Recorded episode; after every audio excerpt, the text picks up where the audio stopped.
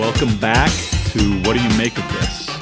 I'm Sean Hansen from Saunders College of Business at Rochester Institute of Technology. And I'm Uri Gall from the University of Sydney Business School. Hi, Sean. Hi, Uri. Uri has asked me to do the introduction with more gusto. So we'll see if over the course of us doing some recordings, if my gusto increases. Did I ever tell you my standing joke about my voice? Standing joke with my students? No, what is it? I tell them that I recognize that my voice is auditory NyQuil. What does that mean? I don't know if NyQuil is something that people outside. NyQuil is like cough medicine that's a sedative. So it's like cough medicine that'll put you to sleep. And how is this an appropriate metaphor for your voice? My voice puts people to sleep. It is auditory NyQuil. Gotcha. Yeah.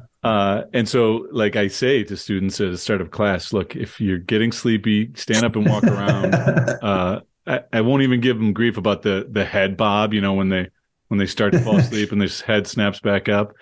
But yeah. I've had students just put their head down. Like, I'm not going to put up with that. If you just cross your arms in front of you on the desk and put your head down, that is not going to fly. I like that you think it's actually because of your voice and not the content of what you're saying. Oh, no, come on. I think the content's fun. The voice has a somnolent effect. I'm not sure if I got that word right, but I'll check it in before our next episode.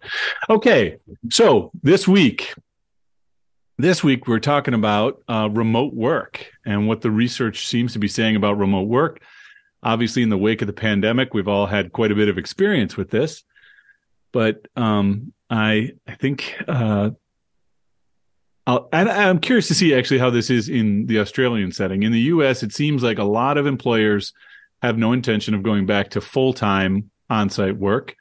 There are a couple of high-profile ones. I can think of Elon Musk and others arguing for a return to full-time work. But it seems like a lot of organizations have committed to remaining at least hybrid or partially online.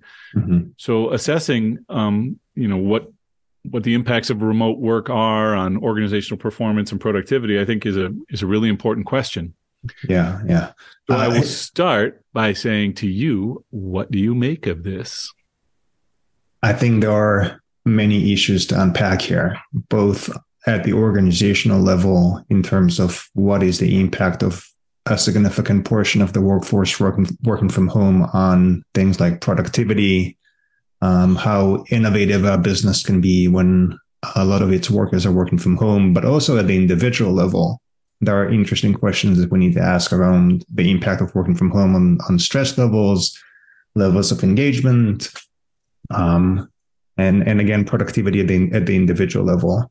But let me ask you this. Have you worked from home at all during the pandemic? Or because I recall you being at the office quite a bit throughout. Yeah. So this is one of those things that I think there is an element here of personal preference for sure. Mm-hmm.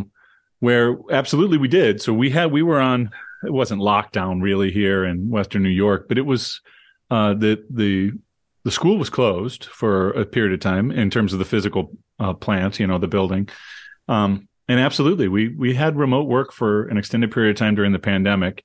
But I'm definitely a person who prefers to come into the office. And I feel that I'm more productive when I'm in my office and plugging away here than when I'm sitting at home. And it's my wife adopts definitely the opposite position. She goes in 3 days out of 5, but I think she finds herself more productive when she is working from home than when she's on site. Why did you have a preference to being in the office? Is it because working from home was too distracting, or because there were things at the office that helped your productivity levels? So I think it is too distracting. I think I find it more distracting working from home. I also think part of it is the setup, so the ergonomic setup. My desk and my monitors and everything here are much more oriented to work than my setup at home. And I think one of the things we'll touch on is that having a dedicated non-shared space is, the research seems to suggest that is pretty important for productivity working from home. I think that's part of it. But the distractions are run deeper than just the ergonomic setup. I find that when I'm there, I Okay, so we can establish that I am a gentleman of some size. No one will have no one will see the video, but I'm larger than I need to be. And so, you know, when I'm at home, there's a fridge always, you know, a couple feet away, and I would find that I was eating too much and things like that. So it's just, you know, not most conducive to productive work. Yeah, I think one other thing we'll touch on later is the gender disparity in terms of how these interruptions or distractions are felt when people work from home, because while it might be distracting for both genders, the way it actually it's actually experienced is at least based on the research that we've seen, it plays out in different ways. Yeah, it was really interesting. I found it really interesting that actually gender is an axis that is considered in most of the research that we looked at. And since this is a little outside my own research domain, I guess that was a little surprising to me that gender was so consistently assessed and found to be a significant factor as well. Yeah, almost always. Yeah, in one way or another. There's also a couple of concepts that came up in that regard that might lead us to some tangents, some things that I had never encountered before. Okay, so do you want to start sinking our teeth into the research? Sure, and see what it says, what the actual scientists say. Yeah. So why don't we start maybe from a pro perspective, or do you want to just start with whatever you found the most interesting of the studies that we looked at? No, I think that's a good idea. Let's start with the studies that found positive consequences to people working from home. So which ones were those? Now, I will say one of the studies that we read argued, and this was Chatterjee et al. In Journal of Business Research, and they argued that there is a clear impact on organizational performance. That remote work flexibility enhances organizational performance. Well, now, let's just flesh out what they said specifically before that you continue the argument. So they said that remote work flexibility is positively related to employee satisfaction and to employee productivity, which then in turn enhance organizational performance. That's right. Exactly. Yeah. So remote work flexibility, which includes or is contributed to by remote location flexibility, so the ability to work from the location you want.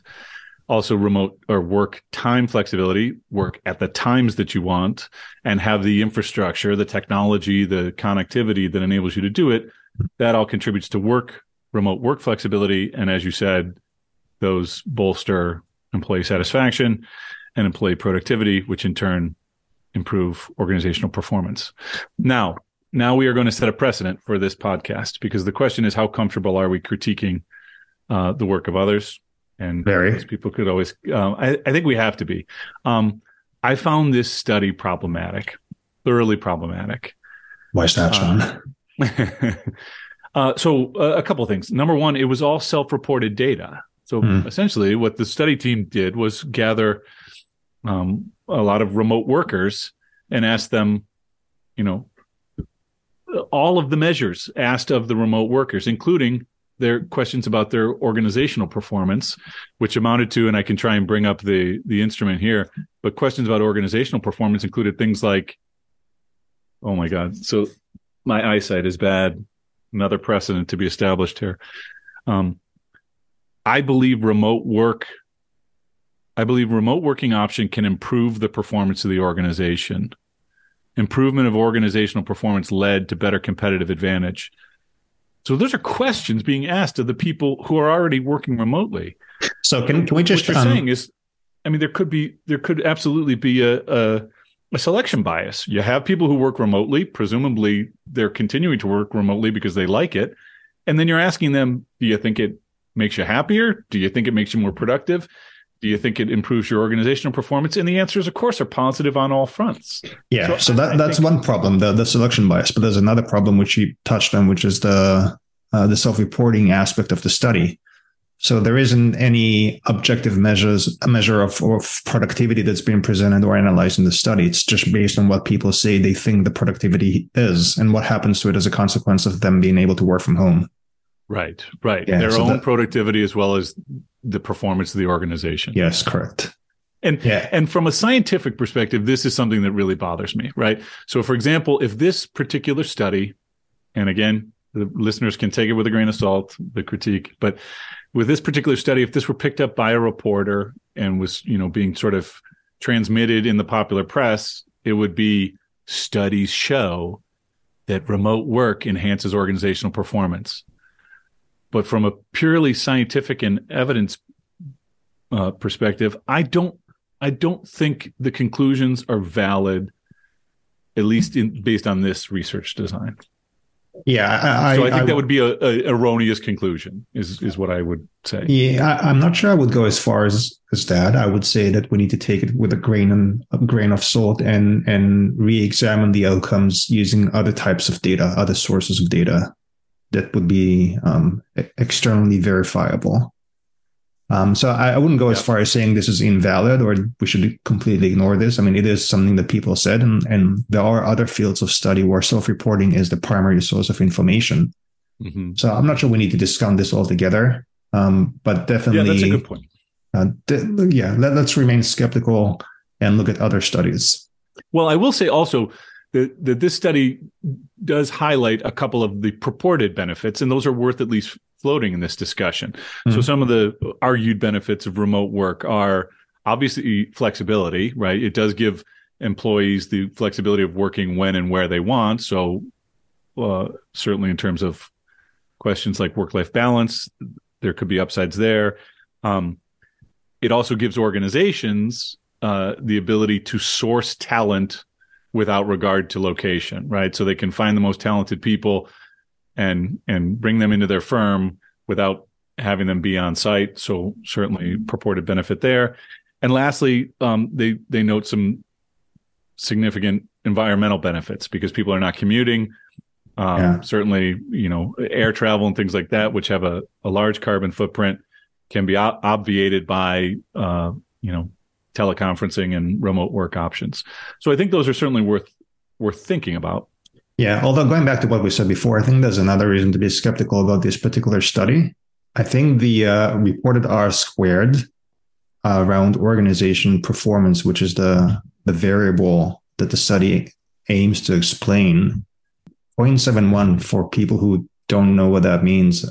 That's the amount of variance in this variable that's explained by the independent variables by remote work flexibility, employee satisfaction, and employee productivity. An R squared of 0.71 in the social sciences is extremely high. It's very uncommon. Usually you get 0.2 or 0.3 and you'd be super happy with that. 0.71 is very unusually high. So I think that's another factor we need to take into consideration when we look at this study.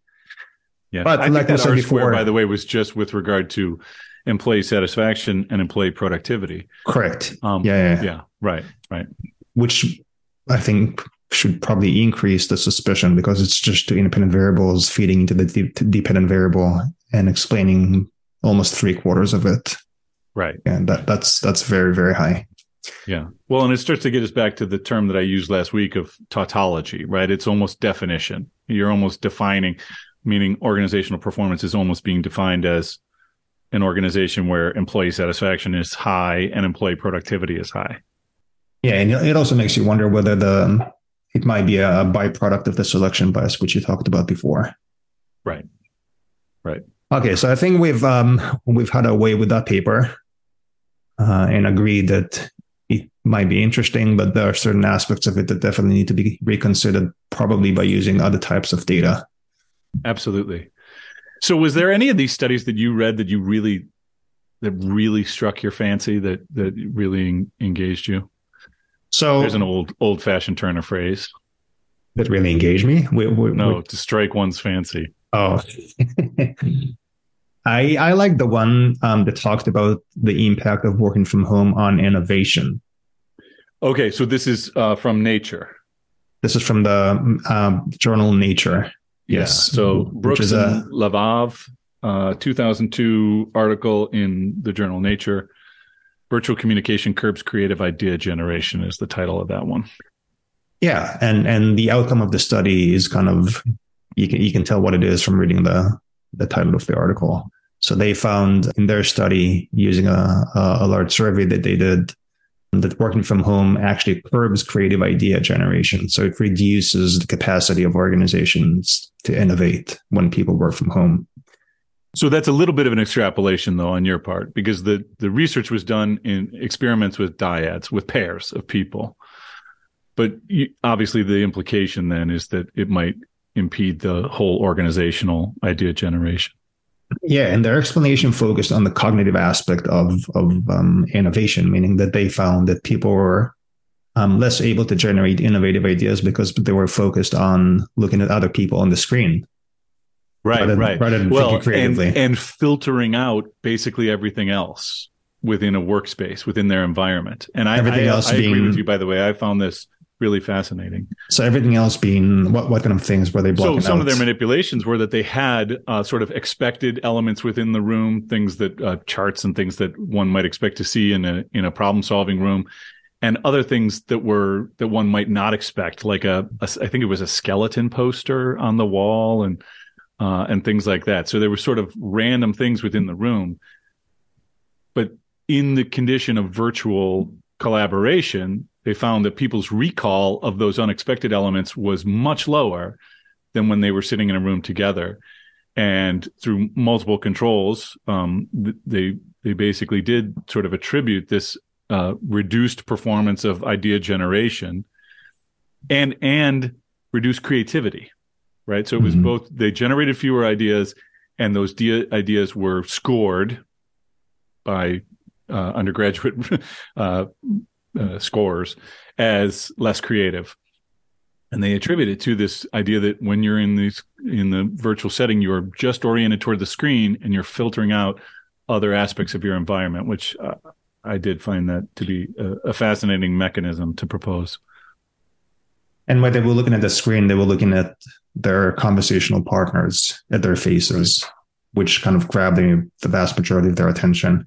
So I wonder if there are ways to circumvent the effect that they found by having a virtual environment that doesn't predominantly suck up our attentional span by having to look at somebody else on the screen. I wonder if there are ways to work around this that's a good question. That organizations and managers can use. Well, and even when we have, so again, our listeners won't know this, but we can see each other's rooms here. And there are sort of unexpected elements in your room. You have your guitars over your shoulder and things like that. So maybe it could be simulated, but how many of us in our virtual collaborations have people with blurred backgrounds, plain backgrounds? I have a reading room in my background here, but so nothing unexpected there. But also that's a good question. But also managers, I think, need to consider... And this is something that came up in a couple of other studies that we looked at. They might want to consider reducing the amount of time people spend on online meetings, looking at cameras and being observed by other people on camera. Because sure, it might be necessary to coordinate or accomplish certain tasks, but it does come with a price tag. And the one that they found here was reduced innovation and creativity. But like we saw in other studies that we'll talk about in a few minutes, there are other consequences that are not good for being online, on camera, or extended time periods. Yeah. Now, one last note on the Brucks and Lavav paper in Nature. They did not see a difference with regard to idea selection, right? So it turns out that the virtual teams were as good, slightly better, not statistically significantly better, but slightly better in selecting ideas from those that they had generated, but not as good in generating, which suggests that this question of remote work will have significant contingencies based on the type of work.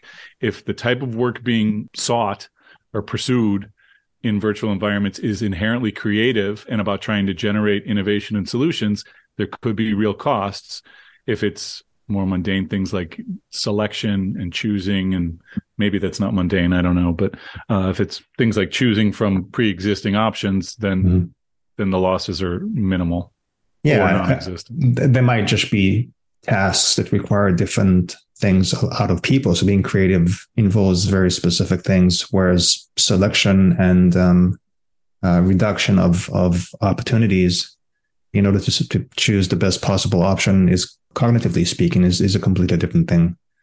And, you know, when I read this, it made me think of something else, of other research that I think was probably originally generated in the 1980s. So you might remember the name Nonaka. It was a Japanese professor. Does that name ring a bell? Tacit knowledge. Mm-hmm. So the idea of tacit knowledge was pretty big in the, I think mostly in the 90s. And so Nonaka talked about the idea of tacit knowledge and explicit knowledge. So he made a distinction between these two different types of knowledge. Explicit knowledge is something that can be pretty easily verbalized, externalized, and communicated without that piece of knowledge losing its meaning or its value. So, for instance, Sean, what's the capital of New York State? Is it Albany? Albany. Yep. So the fact that Albany is the capital of the state of New York is explicit knowledge. We can record that piece of information, put it in a database, send it in an email, and that fact wouldn't lose its meaning. It would be readily understandable to the person on the other side of that email, and they would understand what we wanted to communicate with them.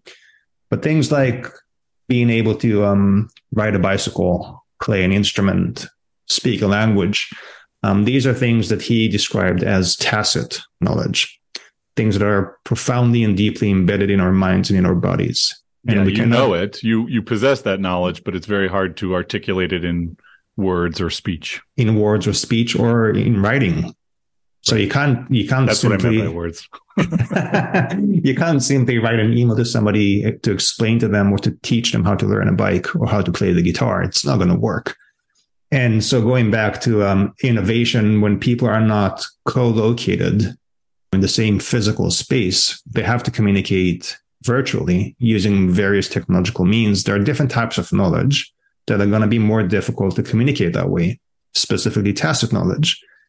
And this is quite crucial for many professions, because knowledge sharing is kind of the key in many instances to being able to act in innovative ways and to learn as an organization. And if you think about the notion of apprenticeship, for instance, right, which is very common in the legal sector, in medicine, in design professions, various design professions, the ability to do those and to communicate tacit knowledge between individuals, which really needs to happen face to face when people share the same physical space, that becomes very difficult. And I think that can be a major obstacle to innovation as well when people are not co-located. Yeah. Now, something that did not come up in any of the research that we read in preparation for this discussion, but I have heard discussion of, is that the move to remote work also has this network loss for younger professionals. Older professionals who've already developed their network and know people and whatnot might not feel the same need to, meet around the water cooler, the proverbial water cooler or coffee machine. But younger professionals do need that. Actually, this does show up a little bit in one of the studies we looked at. Yeah, one of them did talk about people's tenure within an organization. I think the paper we're after is The Fatiguing Effect of Camera Use in Virtual Meetings. Yeah, that's right. Right, by Shockley and colleagues. Yeah, so a series of the articles that we considered come from a single special issue of the Journal of Applied Psychology in 2001 for people outside of academic domains. 2021. A lot of Oh, I'm sorry. What did I say? 2001. 2021. For those outside of academic environments, academic journals will often have a special issue where all of the articles or several of the articles within that issue focus on a single topic. And this was a special issue focusing on the impacts of the pandemic and remote work. And one of those that does speak to this issue of sort of seniority or tenure within an organization. Again, this is from Journal of Applied Psychology, 2021, Shockley et al. Et al is from the Latin for et alia, meaning and others. So whenever we say et al, it means we're telling you the first author and telling you there's a bunch of others. Yep. And the title is The Fatiguing Effects of Camera Use in Virtual Meetings, a Within-Person Field Experiment. What did the study find? Yeah, so the study found that the requirement of having a camera on during meetings contributes to fatigue, psychological or cognitive fatigue. I forget exactly how it's framed. And the argument is that it's because of the need for self-presentation, right? Mm-hmm. Because when we have our cameras on, we have to be cognizant of our own appearance, our facial expressions, right? When Uri says something that strikes me as utter bullshit, I, roll my eyes. And when our camera's on, he sees me roll my eyes. If I'm doing that in a professional setting, I might not want to roll my eyes, right? And so I feel like I have to constrain or monitor my own facial expressions. And the idea is that leads to some psychological drain on my fatigue. I wonder though, people get used to everything, really, right? We're very adaptive organisms. And that study was conducted over the course of 1 month, I believe, 4 weeks. Yeah. I wonder if over the course of the pandemic, for instance, people get used to being on camera and stop noticing so much. And so the levels of fatigue that they experience as a consequence of being online the whole time reduce with time. I wonder if anyone's looked at that. This study didn't. Yeah. It was just 1 month. But I wonder if it's something that kind of decreases over time gradually. It's a good question. I don't know. I know that I still have in online classes, areas where you have to prod students, for example, to turn on their cameras. Actually, right. I just started my executive MBA teaching for the semester, and I was so psyched. Last night, the entire class had their cameras on immediately, and I didn't have to ask one person to turn on their camera. And there is definitely, at least anecdotally, based on my own experience, real gains. There's this sort of like information richness, which again is a theory from our own information systems domain that says face-to-face interaction is sort of the gold standard because your face does communicate information, right? Your facial expressions communicate something, your tone communicates something.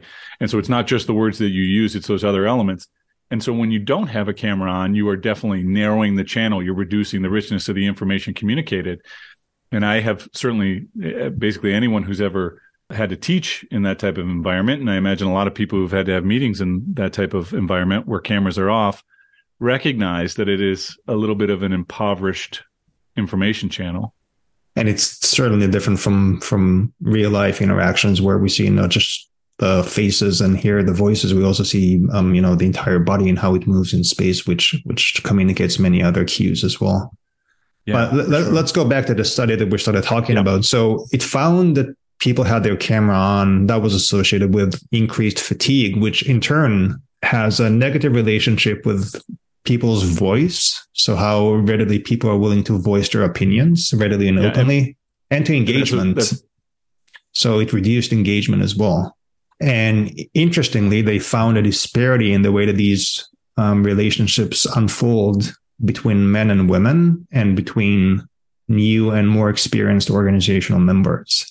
So women experienced higher levels of fatigue and therefore lower levels of voice and engagement, as did newer members of the organization, which is quite an interesting finding. Yeah, really interesting.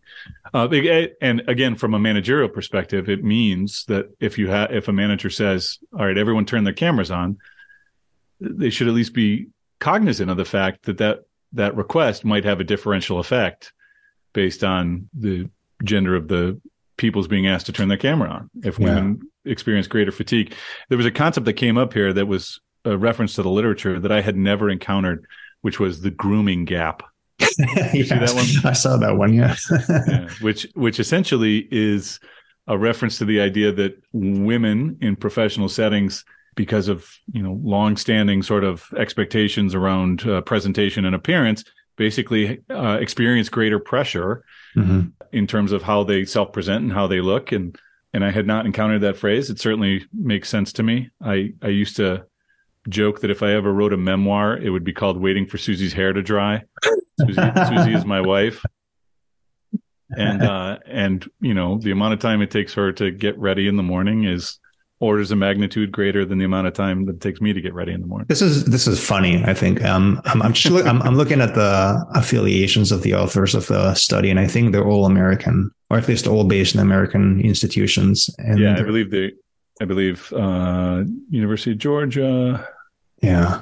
And I gotta wonder if there's a cultural aspect to the argument here.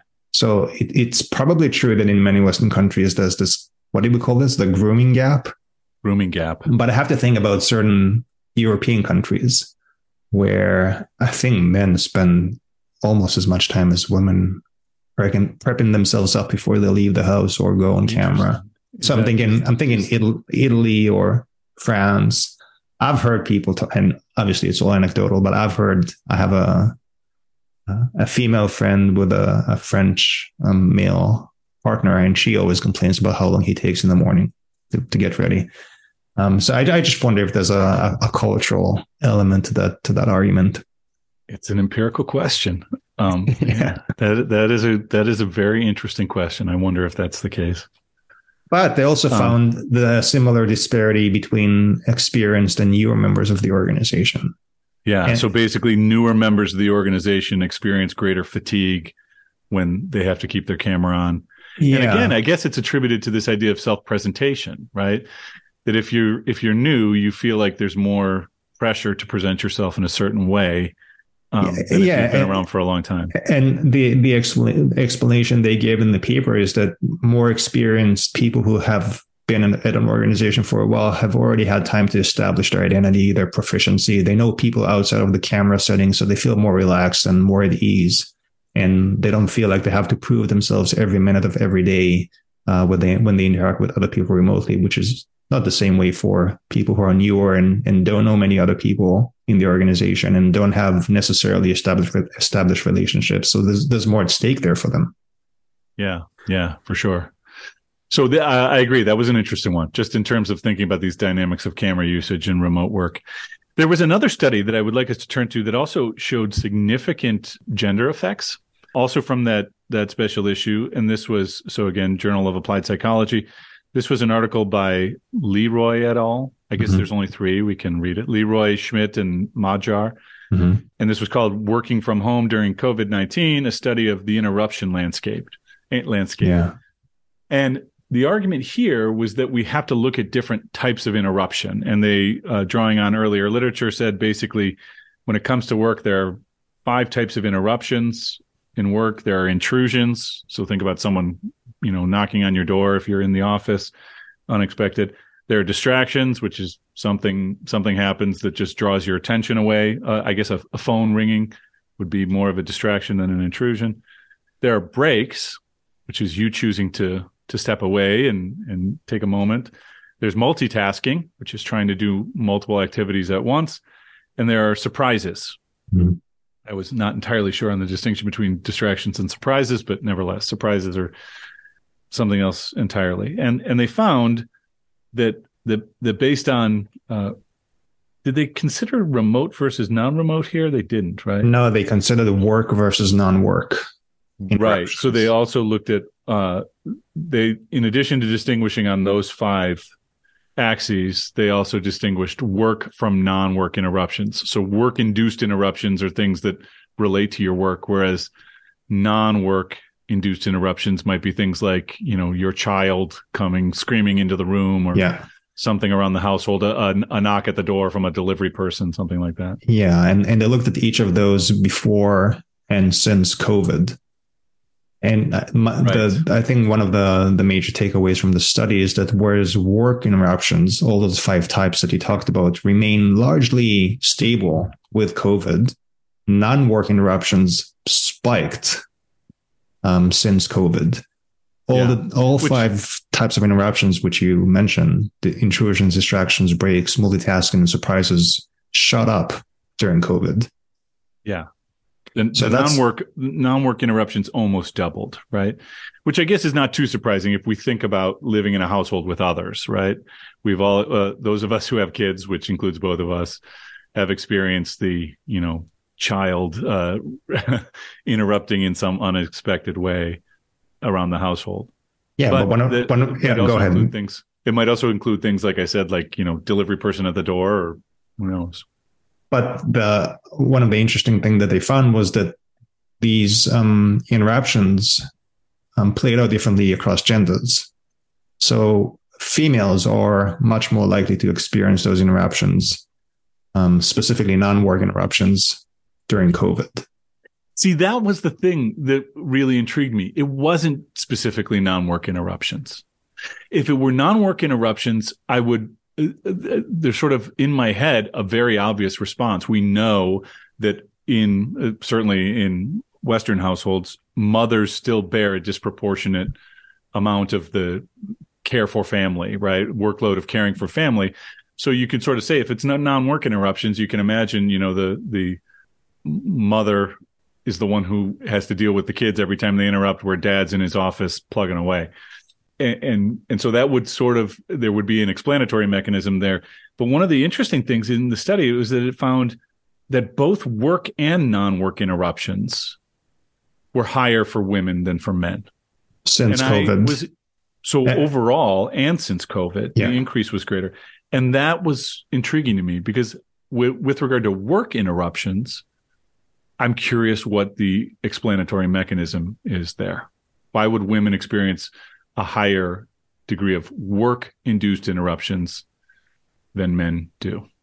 And I don't know I couldn't sort of glean an answer. That wasn't discussed in the paper, and I don't have a good answer. But one thing that they do talk about is the consequences of these interruptions, especially intrusions in multitasking. They found that they were associated with higher work-family interference and emotional exhaustion, as well as lower performance. So, these things have very real consequences that really organizations need to be acutely aware of. Now, I will offer one caveat with regard to that, the impact on exhaustion and performance. Two of these interruptions are not like the others, right? So of the five that I just walked through, two of them are volitional, meaning you choose them yourself. So breaks are not something that happened, or not an interruption that happened to you. It's an interruption you choose in your work pattern. And similarly, multitasking, I guess that could be argued either way, but multitasking is often someone chooses to attempt to do multiple things at one time as opposed to focusing on only one.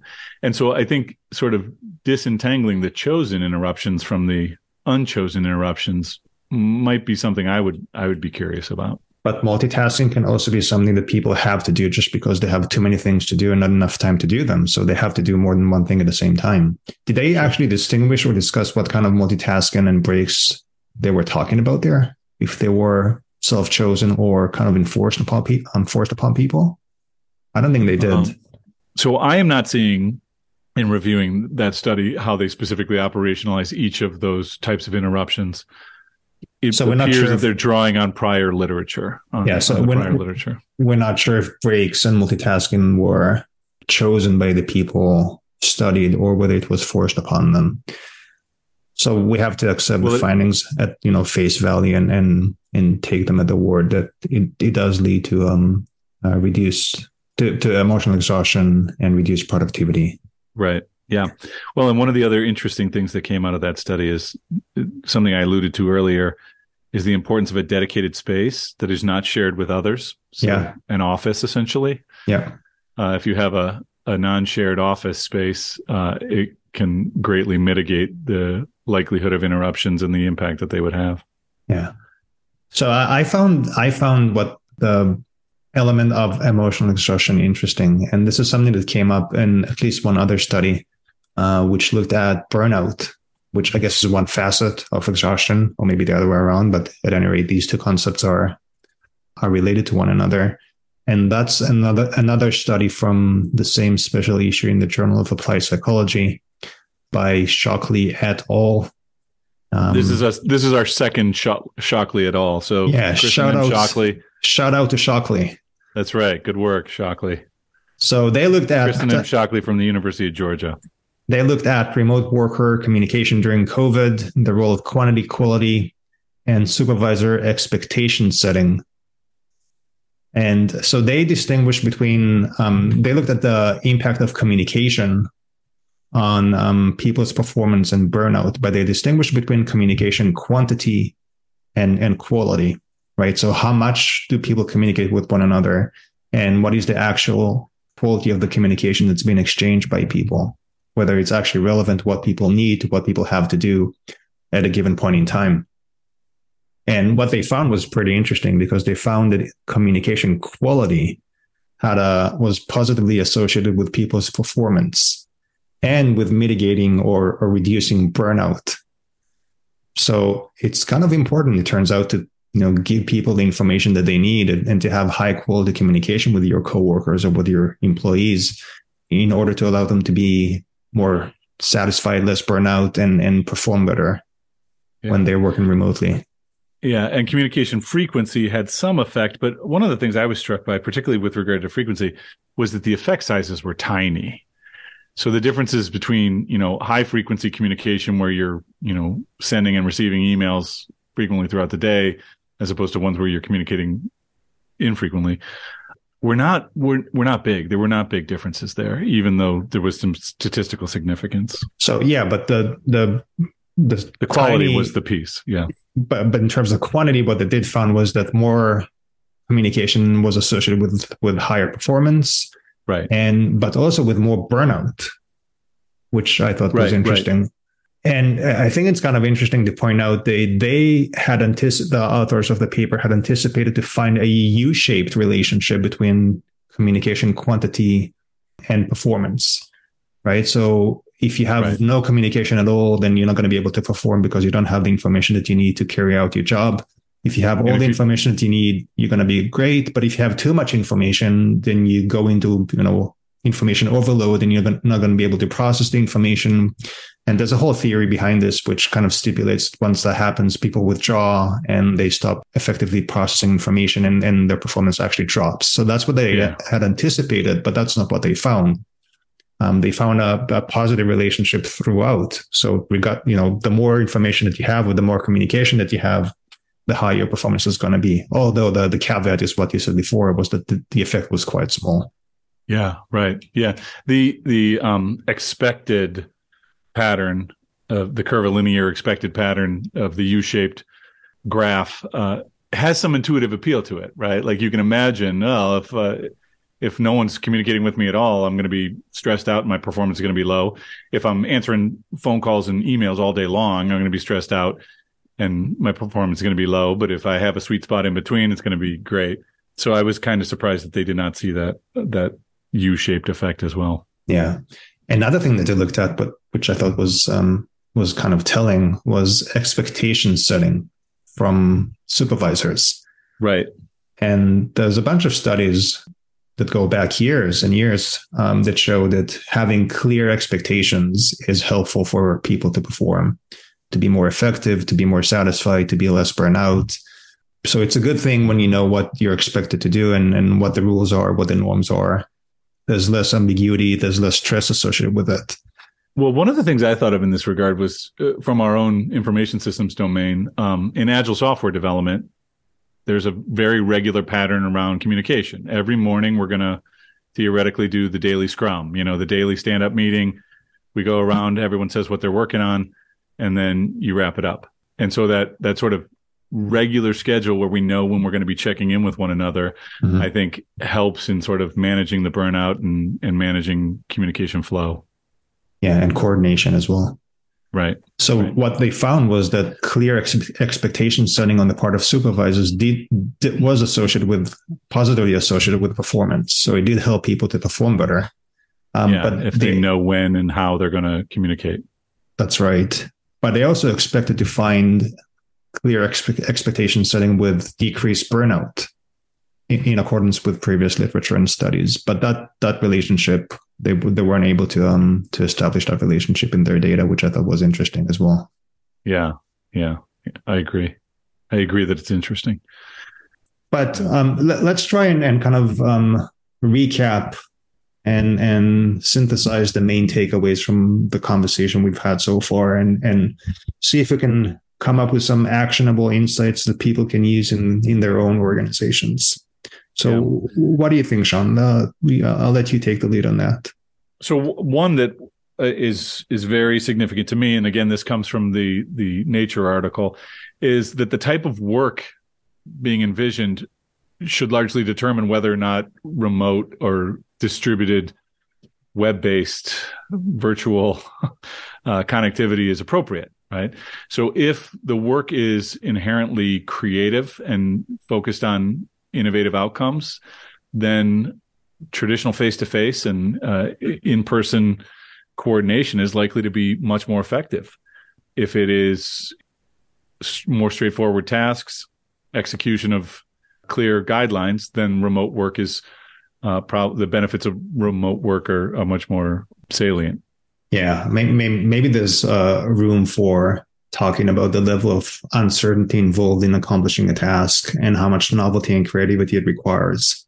I think that might be an interesting dimension that people should be probably thinking about when they require people to work offline or remotely, where you have tasks that don't require creativity, novelty, or don't require people to deal with a lot of uncertainty.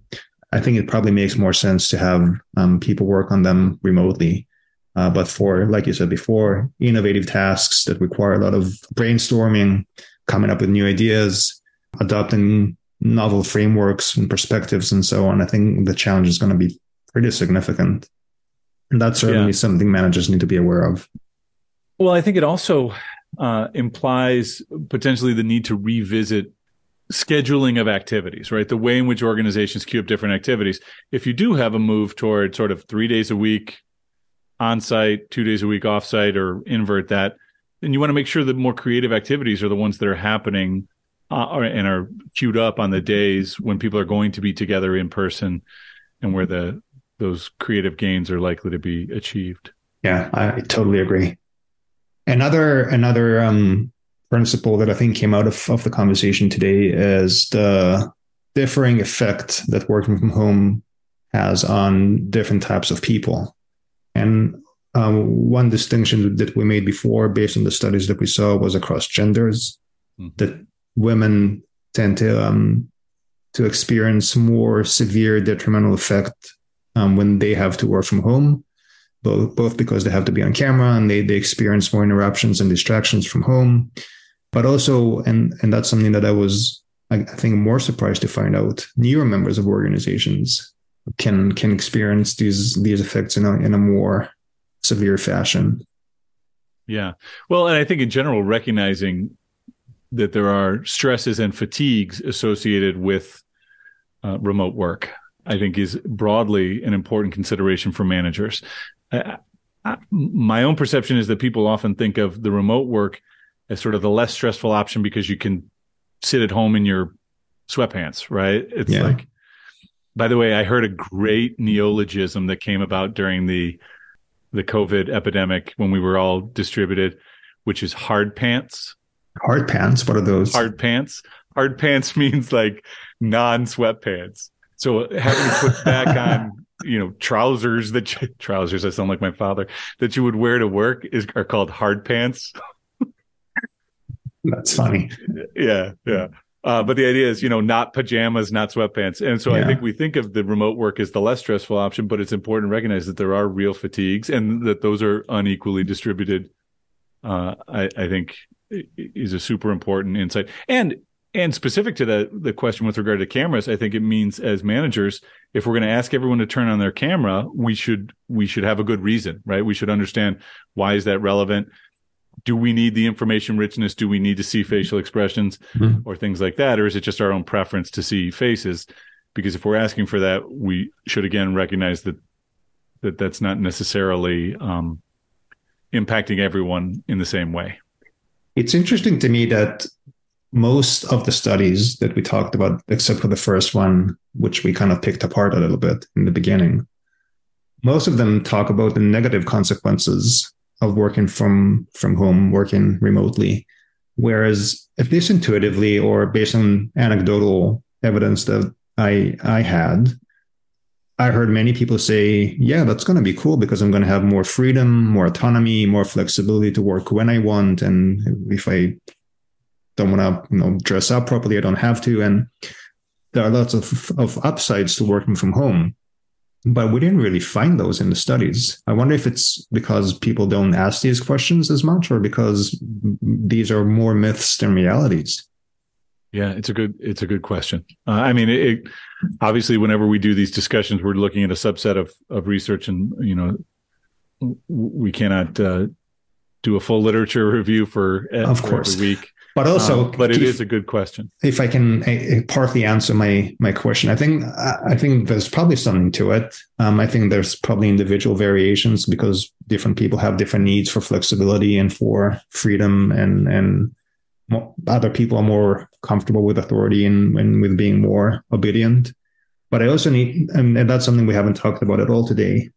We need to be aware that with working from home being a more kind of constant reality for many people, there's a wave of new technologies that allow people, meaning managers and organizations, to surveil their employees in a very detailed and minute way throughout the day, down to the level of, what keystrokes you're using on your keyboard and stuff like that. So even if people have this idea that working from home is going to enhance their flexibility and freedom, I think and in many cases anyway, and I think in a growing number of cases, that's not really going to be the case given these technologies. Well, and that, of course, relates to some of the work that you and I have done together. So I think that would be a great topic for another day. Yes. So we will return to that. So as we wrap up, let's shift to a few of my favorite things. So I think this week we were talking about books. We were thinking of offering some books that each of us wish people would read. So my book is one of my favorite all-time books, is 1984 by Orwell, which is kind of pertinent to the last point we made just before about surveillance of people in their houses. So have you heard of that book, Sean? Have you read it? Have you read it? This is one where if we have listeners, they will surely say, oh, welcome to your high school reading list. But no, I think it is a super important book. Absolutely. I think it is really critical. I think George Orwell was incredibly prescient, not just in that, but in a lot of his other work. Not an uplifting one. Not an uplifting book. Not uplifting, yet revealing of the human spirit, I would say. And so the book describes this dystopian society that's ruled by a governing party that aims to control everybody's actions and even thoughts. And to me, one of the most interesting, and obviously the notion of the Big Brother comes from that book. Big Brother's, watches everything.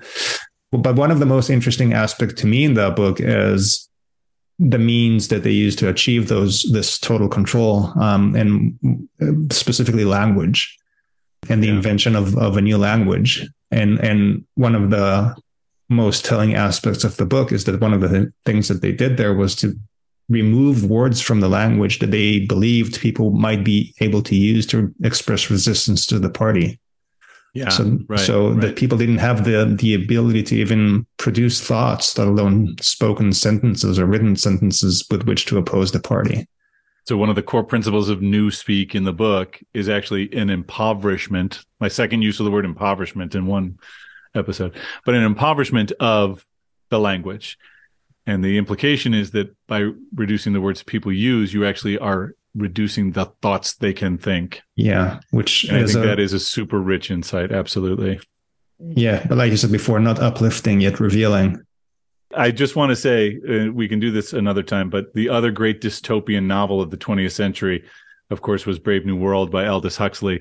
I'm not going to offer that as my favorite book, but I often find that the scarier of those two dystopias because there's an appealing aspect to it. When you read that book, there's parts of it with the soma that can always make you happy when you're unhappy. There's part of you that thinks, I don't know, it doesn't sound so bad. Yeah. So what book did you choose? So I'm going to offer up a book that I made all of my kids read at one time or another. My youngest is 16, so I think I haven't yet forced her to read it, but I will. Which is The Abolition of Man by C.S. Lewis.